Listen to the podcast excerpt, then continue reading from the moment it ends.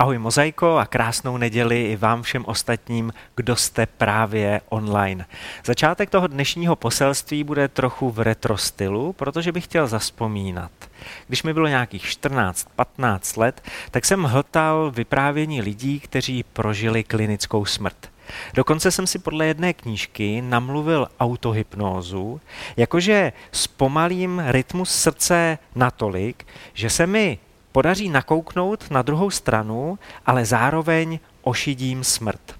Už jsem ležel v posteli, z kazeťáků zněl můj hypnotický hlas a najednou jsem se prudce posadil, protože jsem dostal strach, co když se to nepovede, co když se v kazeťáku třeba vybijou baterky a já uvíznu někde na té hranici mezi životem a smrtí a už se mi nepovede vrátit zpátky.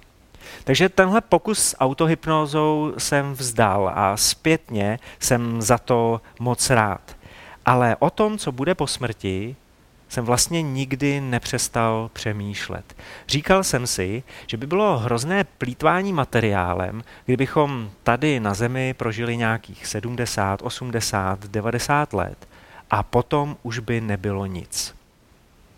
Později jsem jako pastor začal sloužit na pohřbech. Některé byly hodně těžké, hodně smutné a nejradši bych je vymazal z paměti. Ale jsou dva, které jsou pro mě nezapomenutelné, protože byly úplně jiné. Nebyla to vlastně poslední rozloučení, ale spíš takové naschledanou, zase se někdy uvidíme a oba tyhle pohřby měly takovou skoro bych řekl až slavnostní atmosféru, která byla plná naděje. První patřil Ludmile. Když jsem se s ní naposledy viděl v nemocnici, povídali jsme si o něčem, co napsal apoštol Pavel do svého prvního dopisu korinským do 15. kapitoly 54. a 55. verš. Smrt je pohlcena, Bůh zvítězil. Kde je smrti tvé vítězství? Kde je smrti tvá zbraň? Když mi to Ludmila říkala, tak měla bojovně vystrčenou bradu a potom dodala, víš Jakube, já patřím Bohu. Já věřím v Ježíše a ta zubatá s kosou mě nepřepere. Já se prostě vrátím domů. A pak nezapomenutelná Zuzka. Když vnímala, že už jí nezbývá moc času, tak začala plánovat a organizovat vlastní pohřeb. Byl jsem u toho a vzpomínám si, že to neprobíhalo nějak depresivně. Dokonce Zuzka několikrát dostala záchvat smíchu, protože vlastně říkala, no já tady plánuju něco, u čeho nebudu a mně vlastně jedno, jak to bude vypadat, ale hodně mi záleží na tom, aby to bylo hezký pro lidi, který tam přijdou. Možná vám to zní zvláštně, že někdo něco takového dělá, protože na to nejsme moc zvyklí. Nejsme zvyklí o smrti mluvit, nejsme moc zvyklí o smrti přemýšlet, ale Zuzka s námi tehdy o těch posledních věcech mluvila jako někdo, kdo si balí kufry po nějaké dlouhé návštěvě tady u nás a vrací se domů. Zuzka věří v Boha. A já schválně používám přítomný čas, protože si myslím, že Zuzka dneska, když už s Bohem je a dívá se na jeho tvář, tak v něj věří ještě víc, než v něj věřila, když tady byla s náma. A Zuzka brala vážně to, co řekl Ježíš. Rád bych vám to přečetl z Nového zákona, z Janova Evangelia ze 14. kapitoly. Budu číst hned od začátku, prvních šest veršů. Vaše srdce, ať se nechvěje úzkostí. Věříte v Boha, věřte i ve mne. V domě mého otce je mnoho příbytků. Kdyby tomu tak nebylo, řekl bych vám to. Jdu, abych vám připravil místo. A odejdu-li, abych vám připravil místo, opět přijdu a vezmu vás k sobě, abyste i vy byli, kde jsem já. A cestu, kam jdu, znáte. Řekne mu Tomáš, pane, nevíme, kam jdeš, jak bychom mohli znát cestu? Ježíš mu odpověděl, já jsem ta cesta, pravda i život. Nikdo nepřichází k Otci, než skrze mne. Pokračujeme v sérii Království nebeské a chystám se mluvit o tom, co bude, až umřeš. Až ty umřeš. Ježíš několikrát ukázal, že jeho království nemá konce. Zažíváme ho už tady, ale i až zemřeme, Boží království bude pokračovat. A my máme šanci ho zažít v plnosti. Zažít ho naplno, prožít ho naplno. Zase trochu retro vzpomínání. Poslední večeře. Ježíš se loučí se svými učedníky a bere do ruky kalich s vínem. Říkám vám, že od této chvíle už neokusím plot vinné révy až do dne, kdy ho s vámi budu pít nový v království svého otce. To cituji z Matoušova Evangelia z 26. kapitoly, 29. verš. Ježíš prostě neříká nic jiného, než zase se uvidíme na druhé straně věčnosti, v království nebeském a celý to zahájíme welcome drinkem. Ale ještě kopec jménem Golgota a kříž. Napravo i nalevo vedle Krista umírají dva zločinci. Jeden z nich pokorně prosí, Ježíši, vzpomeň si na mne, až přijdeš do svého království. A Ježíš mu odpoví, Amen pravím ti, dnes, ještě dnes, budeš se mnou v ráji. Co bude, až umřeš? Fyzické tělo, ta fyzická schránka se časem rozpadne a přestane existovat. Ale ty budeš existovat dál. Někde budeš prožívat svůj život po životě. Americký kardiolog dr. Morris Rawlings mluvil se třemi stovkami lidí, kteří prožili klinickou smrt. Některé z těch zážitků ho docela vystrašily. Do svojí knihy napsal, rozhovory s těmito pacienty mi změnili život. Život po smrti existuje a pokud nevím, kam se dostanu, není bezpečné umřít. Křesťanům následovníkům Ježíše Krista, těm, kteří v Boha věří, kteří Ježíši důvěřují, a poštol Pavel ve 2. Korinským v páté kapitole napsal. Víme, že až ten pozemský stan, v němž přebýváme, což je taková Pavlova metafora pro lidské tělo, že až ten pozemský stan, v němž přebýváme, bude stržen, když zemřeme, máme od Boha věčné stavení v nebi. Tedy už ne stan, ale dům. Něco mnohem lepšího, něco mnohem trvanlivějšího. Dokonce tady je napsáno, že to nebude mít žádnou expiraci. Bude to věčné stavení v nebi. Příbytek, jenž nebyl vytvořen rukama. Proto dokud jsme v tomto stanu, sténáme. Schválně, kdo z vás někdy sténá aktuálně, protože ho tu píchne, tady zabolí. Sténáme touhou ocitnout se už v našem nebeském příbytku. Až jej totiž oblečeme, nezůstaneme nazí. Po smrti nezbude jenom duch nebo duše. Dostaneme nová těla, tvrdí Pavel. Dokud jsme v tomto stanu, sténáme tíhou, protože nechceme být svlečení, ale oblečení, aby to, co je smrtelné, tedy to, co umře, bylo pohlceno životem. Nejenom, že to bude nějaký život, bude to život v úžasné plnosti. V nebeském království budeš naživu ještě víc než kdykoliv předtím. Vždyť právě proto nás Bůh stvořil, pokračuje Pavel, a dal nám ducha jako záruku. A když skočím do osmého verše páté kapitoly eh, druhého dopisu do Korintu, tak v osmém verši Pavel říká, s touto smělou důvěrou rádi své tělo opustíme, abychom byli doma, u pána. Já nevím, kolik je průměrný věk a aktuálních diváků, nevím, kolik je tobě. Možná se ptáš, proč to řešit? Proč se tím detailně zabývat už teď?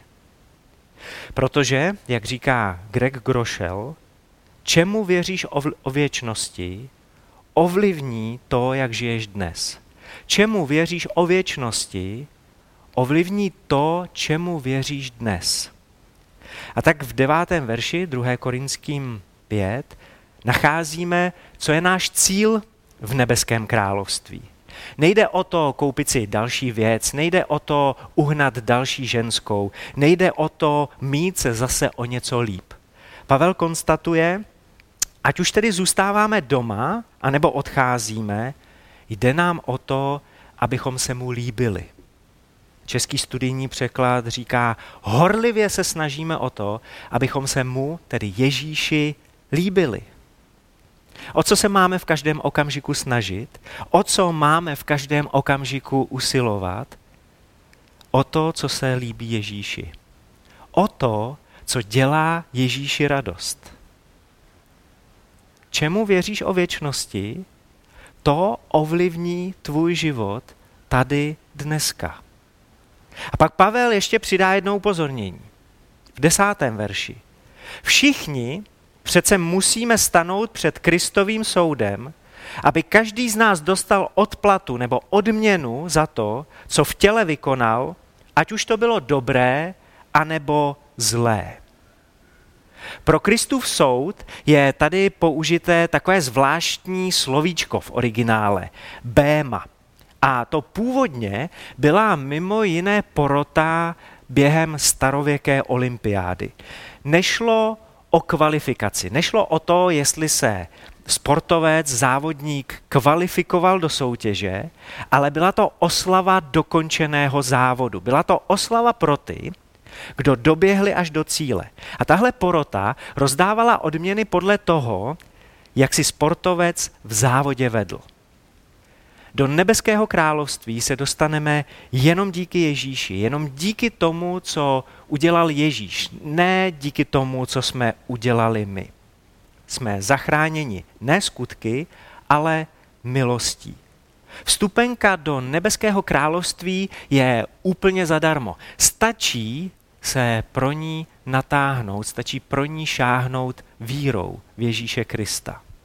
Vstup do Božího království, do království nebeského je zdarma a nepotřebuješ k tomu žádný svoje skutky. Ale odměňování, míra odměny bude záviset, je závislá na tvých skutcích. Na tom, co jsi udělal, nebo na tom, co jsi neudělal. Až umřeš, budeš posouzen a odměněn podle toho, jak se chováš k lidem. Jaké motivy v sobě nosíš? Jaká slova padají z tvojí pusy? A dokonce podle toho, co sdílíš na Facebooku. Budeš jednou posouzen a odměněn podle toho, jak jsi prošel zkouškami a utrpením. Nebo podle toho, jak zacházíš se svým majetkem a s financemi. Proto je nutné řešit to teď a tady, protože čemu věříš o věčnosti, ovlivní to, jak žiješ dneska. A to, jak žiješ dneska, ovlivní to, jakou odměnu získáš na věčnosti. Ale nejen křesťané stanou před soudem. V novozákonní knize Židům v deváté kapitole se píše a jako každý člověk Každý člověk bez rozdílu toho, čemu věří nebo nevěří, co si představuje, že jednou bude. A jako každý člověk jen jednou umírá a potom bude soud, tak i Kristus byl jen jednou obětován, aby na sebe vzal hříchy mnohých. Po druhé se zjeví už ne kvůli hříchu, ale ke spáse, k záchraně těm, kdo ho očekávají. A doplňuje to apoštol Jan, člověk, který dožíval na ostrově Patmos v exilu. Tam dostal od Boha zjevení o tom, co přijde. Díky tomu máme v Bibli knihu zjevení. její poslední stránky zmiňují soud. Zjevení, nebo možná tu knihu znáte jako Janovu apokalypsu, 20. kapitola, 11. až 15. verš. A uviděl jsem veliký bílý trůn a toho, kdo na něm seděl. Před jeho tváří zmizela země i nebe a jejich místo již více nebylo. A uviděl jsem mrtvé, velké i malé, jak stojí před trůnem, a byly otevřeny knihy. Byla otevřena i jiná kniha, to je kniha života. A mrtví byli souzeni podle svých skutků zapsaných v těch knihách. Smrt a Hades, nebo peklo, vydali mrtvé. A smrt a Hades byli uvrženi do ohnivého jezera. To je ta druhá smrt, ohnivé jezero. A kdo nebyl nalezen zapsán v knize života, byl uvržen do ohnivého jezera. Je evidentní, že království nebeské není jediná destinace, kde může člověk po smrti skončit. Kniha života vede do nového, lepšího života. Bez knihy života ti zbývá něco mnohem, mnohem horšího, než je smrt. Do knihy života tě nedostane svatý Petr nebo nějaký jiný sympatiák z Anděla Páně. Tvoje jméno se tam může objevit jenom díky Ježíši. Pokud o to stojíš, pokud stojíš o to, aby tvoje jméno bylo zapsané v knize života, tak eh, o to za chvíli Ježíše můžeme spolu poprosit. Pro každého z nás už dneska, teď může začít nová etapa v království nebeském. A to proto, že dovolíme věčnosti, aby ovlivnila to, jak žijeme dneska. Ať už tedy zůstáváš doma, nebo odcházíš, horlivě se snaž, aby dělal Ježíši radost. Rád bych se za nás teď všechny modlil za ty, kteří jsou teprve na cestě a nějak si ty věci kolem Božího království ošahávají. I za nás ostatní, kdo už v Božím království žijeme, ale možná jenom na půl plynu, protože nemyslíme na věčnost a nedovolíme věčnosti, aby ovlivnila ten náš život v Božím království už teď a tady. Tak pojďme se modlit. A pokud eh, chceš poznat Boha víc zblízka, pokud toužíš potom, pokud chceš, aby tvoje jméno bylo zapsané v knize života, tak uh, tuhle modlitbu můžeš uh, zopakovat po mně. Bože, rozhoduju se věřit ti, důvěřovat ti, a to tak, že ti svěřuju svůj život. Prosím Ježíši, zachraň mě. Odpust mi moje hříchy, odpust mi to, co jsem udělal špatně, odpust mi to, co dělám špatně. Buď mým Bohem, buď mým zachráncem, buď mým přítelem. Prosím tě, abys mi dal sílu následovat tě. Prosím, abys mi dal sílu žít na plný plyn ve tvém království a dělat ti radost. Chci to. Tak prosím, zapiš moje jméno do knihy života. Amen. Taky vyprošuju, Bože, tvoje požehnání pro lidi, kteří tebe věří, který sami o sobě mluví jako o křesťanech. Modlím se za to, abychom za tebou běželi naplno. Prosím, aby si obnovil a oheň v našem srdci a vášeň pro tebe, pro tvoje věci, pro tvoje království. Prosím, aby si v nás obnovil horlivost, ať se horlivě snažíme o to dělat ti radost.